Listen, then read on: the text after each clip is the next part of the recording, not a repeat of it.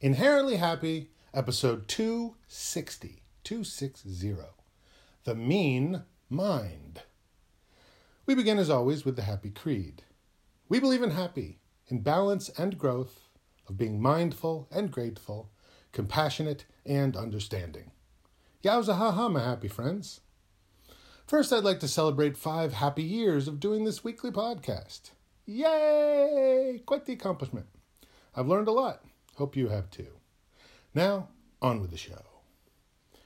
The happy mind is calm but driven, while the mean mind is chaotic and desperate.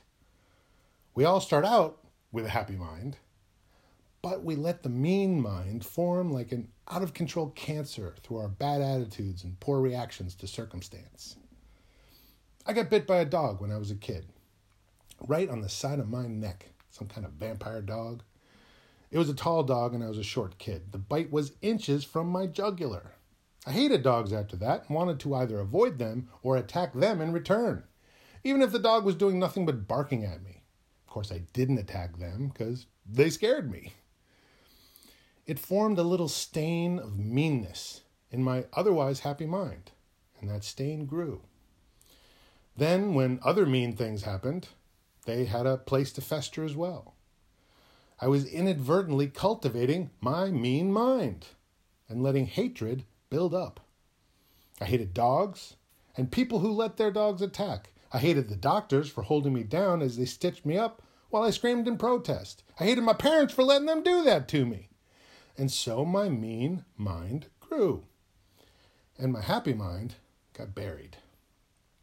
I started to hate and fear everything that I felt was betraying me or making me feel powerless and unsafe.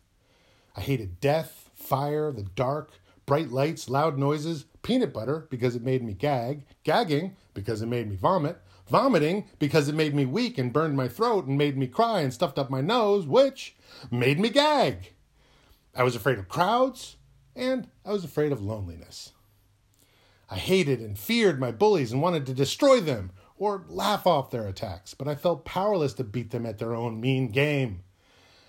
And so my mean mind grew. I tried to ignore them. I tried to turn it into art, but I just wanted revenge so badly. How dare they attack me for no good reason? Why do they get to be so mean and get away with it? When's it my turn? I would have no joy, no peace, no rest until I unleashed my righteous vengeance upon the cold, cruel face of the earth. I talked about it. I wrote stories about it. I had daydreams and fantasies about it, about being powerful and magical and strong, and how merciless I would be to them who were so unjustly mean to me. And then a funny thing happened. The more I talked about it, the less intense it became, and the less power it had over me. That wasn't a demon dog. It was just someone's pet. Got a little riled up. Not a bad dog. Just a doggy that did a bad thing. And who could blame him living in that mean old house? Poor little puppy. I lived in a mean house too. Maybe bullies weren't born, but were made. And they were victims too, just like Mom always said. Maybe I could show some backbone and nerve and try to understand why happy people would turn mean, just as it had happened to me. So then, when I saw a barking dog or a shouting person, I tried to see them as just tapping too hard into their mean mind. And even if I couldn't reduce their meanness, I could at least reduce my own. Then dogs ceased to appear to me as predatory monsters, and I could see them as individuals. Some were loud, some were playful, and some were just trying to make friends. So maybe bullies could be taken as individuals too. Some were loud, some were playful, and maybe some were just trying to make friends. And little by little, my mean mind started to shrink. I started to pay more attention to the triggers and their causes and realized, though it took me years, that a lot of my hatred stemmed from feelings of weakness. And so I reframed those viewpoints to call them periods of potential growth rather than out and out failings. My fear of death, for example, was perhaps my unwillingness to accept the fact that death comes for us all. My fear of bullies could stem from my unwillingness to understand and feel compassion for them as fellow human beings with happy minds that got buried by meanness. And I started to feel sorry for the bullies who were letting fear control them, like I had done. Poor little bullies. And so my mean mind shrank. I was able to laugh at things more, and I started wanting to help others shrink their mean minds.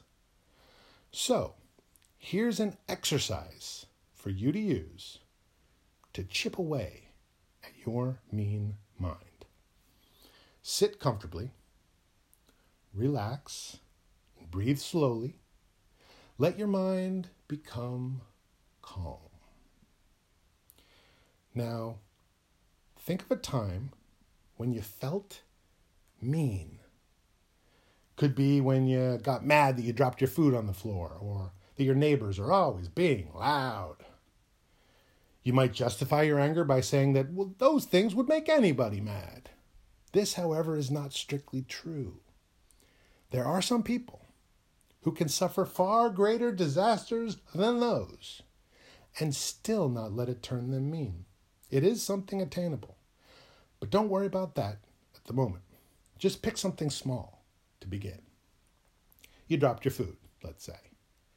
And after you had spent so much time preparing it, then it was ruined and you were still hungry. Then the only thing you're feeding is your mean mind. So start over and go through it again with more detail this time.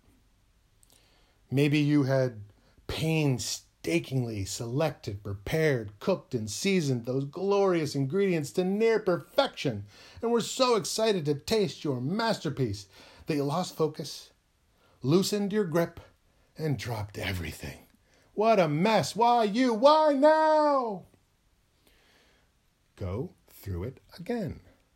Even more detail this time. Maybe you had spent your last penny on getting only the best ingredients for this one perfect meal that would solve all your problems. Now, go through it again. Maybe your life was ruined and you knew you'd never recover. Again. And keep going through it until you can laugh about it. Man, that food just exploded across the floor, didn't it? It's like someone zapped you with a clumsy ray. Oh well, them's the breaks sometimes, but what a story it'll make. And as a result, your mean mind shrinks a little. And that's how you do it. You take the meanness and you dissipate it through analysis and repetition until it moves from venom to annoyance to boredom and then to release. You have to start small, though, something manageable and recent.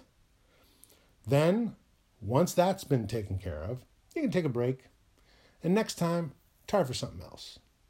Until eventually, you've dealt with every aspect of your mean mind and only have your happy mind left.